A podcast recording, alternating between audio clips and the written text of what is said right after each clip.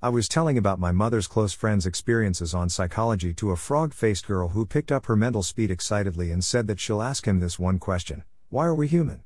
She exclaimed to me, I want to be an owl. She wore Harry's goggles with his tiny forehead filled with pimples. Her eyes were keen on a presentation about crops. Folding her register, she smiled and started humming. The question she asked made me realize that maybe she had problems with both genders. I smiled at her and replied, Because you have really big eyes. She gave me an irate look. It's been hell lot of days since I published something. There's been progress in the pandemic issues, and this has given us the ability to earn skills for the limelight. It is scary. What?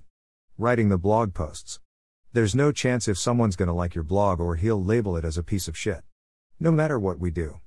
A flow is most importantly required, which helps us to attain the realization of our thoughts, urges, and the mental space which our goofy brain requires to focus. I have recently learned a lot of stuff in fiction writing. I don't spend much time on writing but more on learning the life phases of a writer.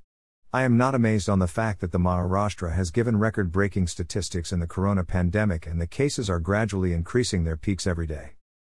I'm now overwhelmed with exams. It's my first year. I know. There's not much hard work.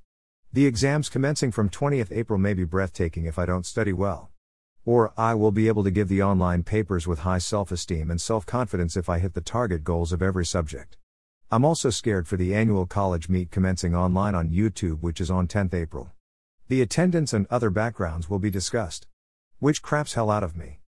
So for now, this is my life. I'll let you know about my first upcoming novel, but I'm waiting for the right time to disclose the description of my work.